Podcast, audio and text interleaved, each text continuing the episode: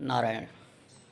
नारद जी ने पूछा ब्रह्मा जी से कि आपने दर्शन किया देवी लोक में देवी जी का,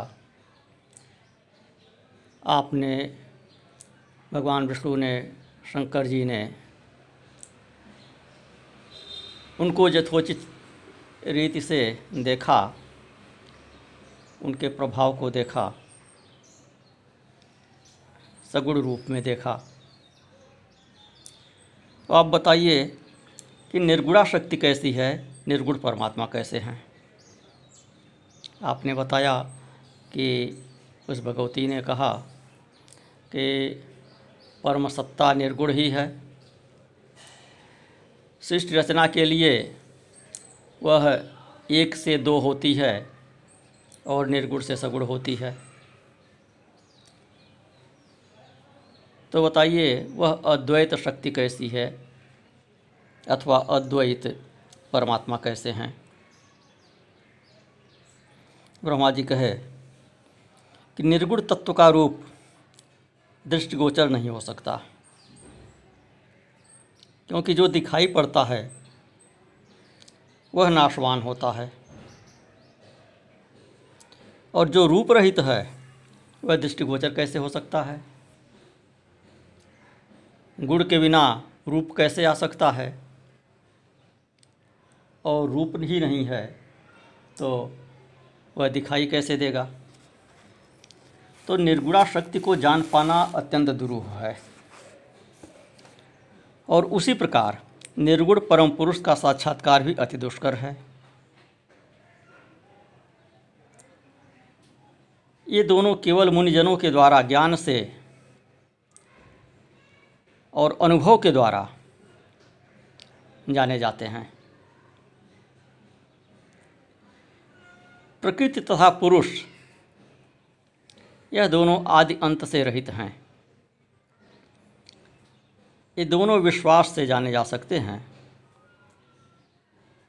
शंका करके तर्क करके अविश्वास करके कदापि नहीं जाने जा सकते।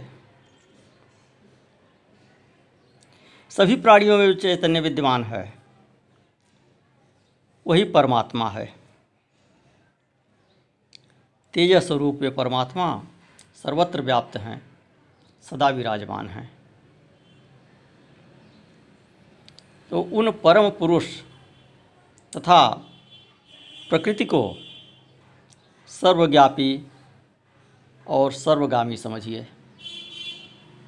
संसार में कोई भी पदार्थ उन दोनों से रहित नहीं है।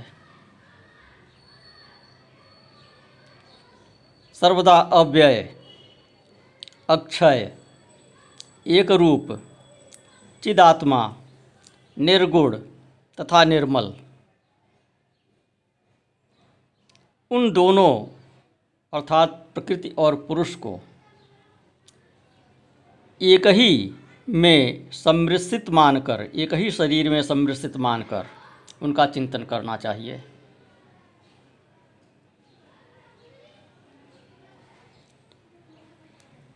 जो शक्ति हैं वे ही परमात्मा हैं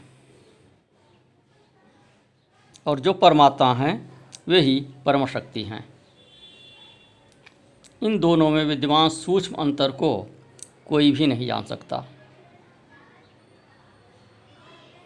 कोई भी व्यक्ति समस्त शास्त्रों तथा अंगों सहित वेदों का अध्ययन करके भी वैराग्य के बिना उन दोनों के सूक्ष्म अंतर को नहीं जान पाता है।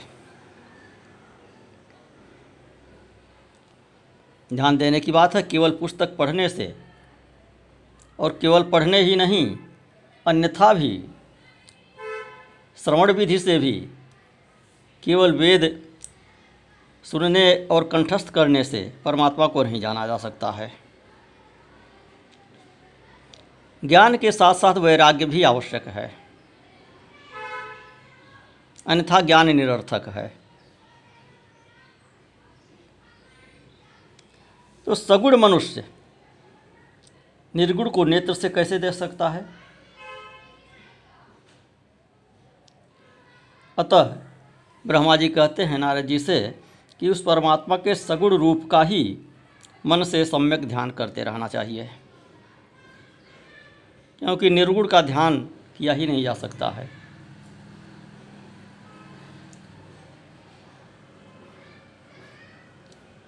ध्यान तो सगुण का ही किया जा सकता है, किसी रूप का ही कर सकते हैं। निर्गुण तो ऐसा तत्व है जो केवल अनुभव किया जाता है, उसे इन चर्म चक्षुओं से न देखा जा सकता है और न किसी से बताया जा सकता है। बताने के लिए द्वैत होना चाहिए। गोस्वामी तुलसीदास जी ने कहा रामायण में, श्री रामचरितमानस में, सोई जाने जेहि देहु जनाई, जानत तुम्हें तुम्हें होई जाई। उस परमात्मा को जानने वाला स्वयं ही परमात्मा हो जाता है, वह फिर किसी और को बताएगा कैसे।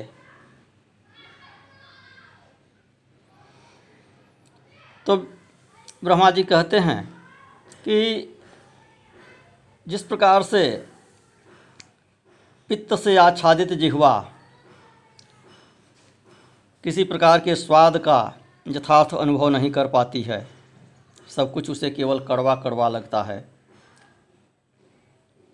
और जिस प्रकार से पित्त से आच्छादित नेत्र, पीलियाग्रसित नेत्र केवल पीले पीले रंग को देखने लगता है, यथार्थ रंग को नहीं देख पाता है, तो उसी प्रकार यह मन जो है ये गुणों से आच्छादित है जब तक, तब तक उस निर्गुण परमात्मा को कैसे जान पाएगा। निर्गुण को जानने के लिए निर्गुण होना पड़ेगा, सत्व रज तम तीनों गुणों से परे होना पड़ेगा। तो स्वयं ही निर्गुण होना पड़ेगा, तभी निर्गुण को जान सकेंगे। और जब निर्गुण हो जाएंगे तो स्वयं ही निर्गुण हो गए, फिर निर्गुण को जानना क्या है। तो वही चौपाई लागू हो गई तुलसीदास जी की, ज्ञानत तुम्हें तुम्हें होई जाई। यह मन अहंकार से उत्पन्न हुआ है, तो यह मन अहंकार रहित कैसे हो सकता है, उत्पन्न ही हुआ है अहंकार से। तो जब तक अंतःकरण गुणों से रहित नहीं होता, तब तक परमात्मा का दर्शन संभव नहीं है। जब मनुष्य अहंकार विहीन हो जाता है, तब वह अपने हृदय में उस परमात्मा का साक्षात्कार करता है, ये कहीं रह सकता है हृदय में, या तो अहंकार रहे या परमात्मा रहे। परमात्मा तो है ही, लेकिन दर्शन उसका नहीं होता है। दृष्टि अहंकार से ढकी हुई रहती है।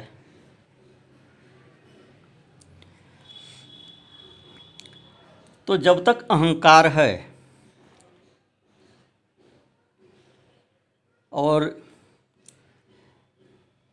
गुणों से व्याप्त है मन, तब तक परमात्मा का अनुभव नहीं हो सकता है। दर्शन का तात्पर्य अनुभव से है।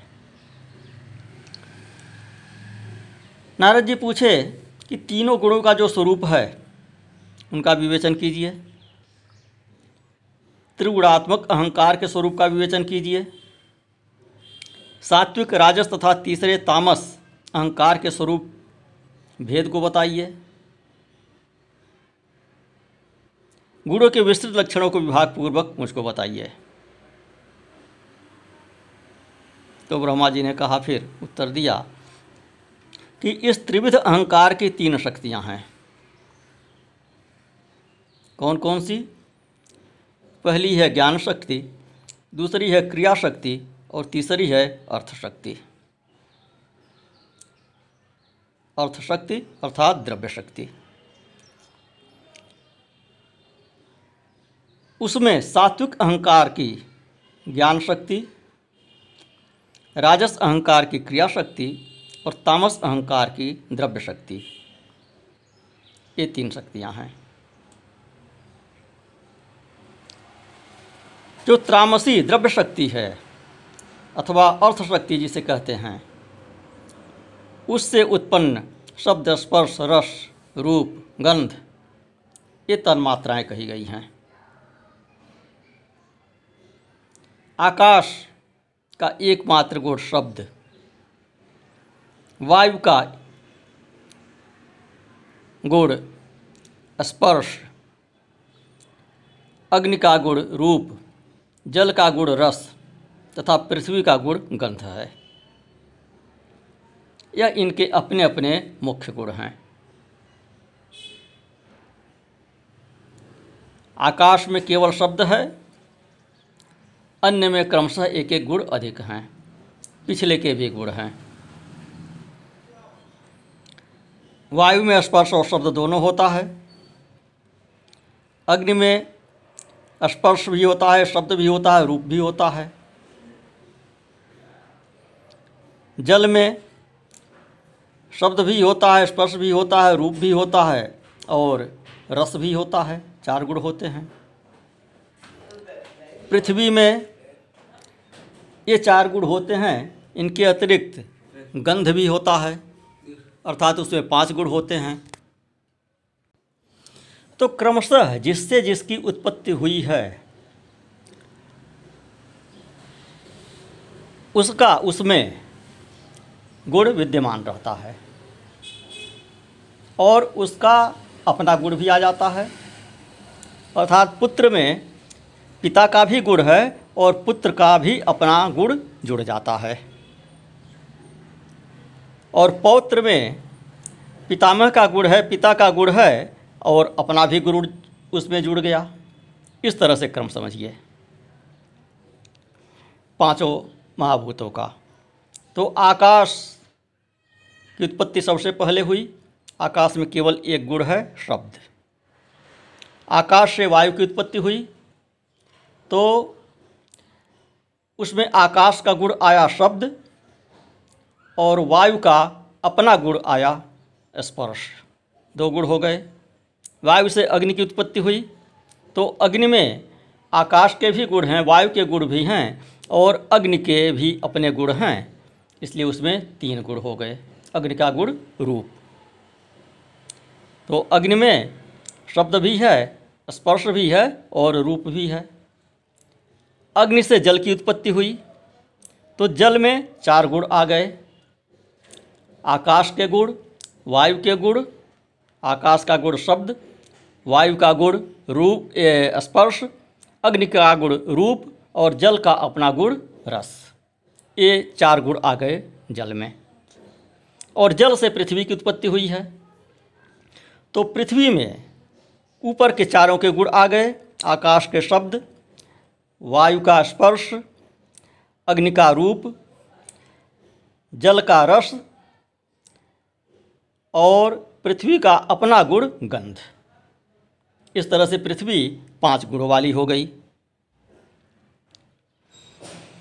तो द्रव्य शक्ति से युक्त इन 5 तन्मात्राओं,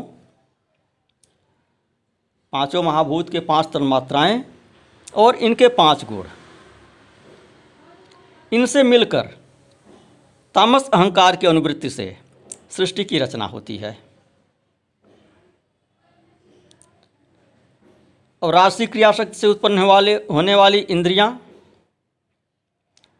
श्रोत्र, त्वचा, रसना, नेत्र, नासिका, ये 5 ज्ञानेन्द्रियां और वाणी, हाथ, पैर, गुदा और गोह्यांग, ये 5 कर्मेन्द्रियां, ये उत्पन्न हुई। जिह्वा में 2 इंद्रिय है,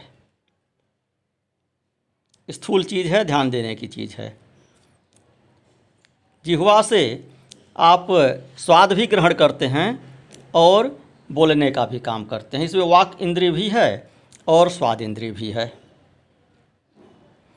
तो प्राण, अपान, व्यान, समान, उदान, ये 5 प्राण हैं या 5 वायु हैं, तो इनको मिलाकर कुल 15 हुए। यह राशि सृष्टि कही जाती है। 5 कर्मेंद्रियाँ, 5 ज्ञानेन्द्रियाँ और 5 प्राण। ये सभी साधन क्रियाशक्ति से सदा युक्त होते हैं और इनके उपादान कारण को चित्त अनुवृत्ति कहा जाता है।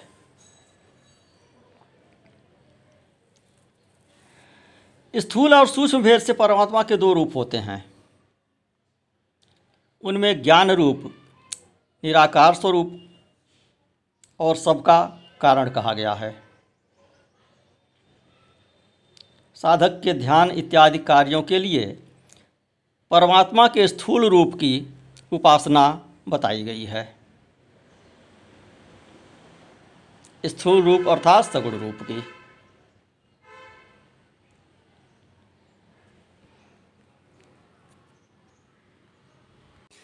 तो इन 5 महाभूतों को मिलाकर पंचीकरण की प्रक्रिया से परमात्मा ने पंचभूतमय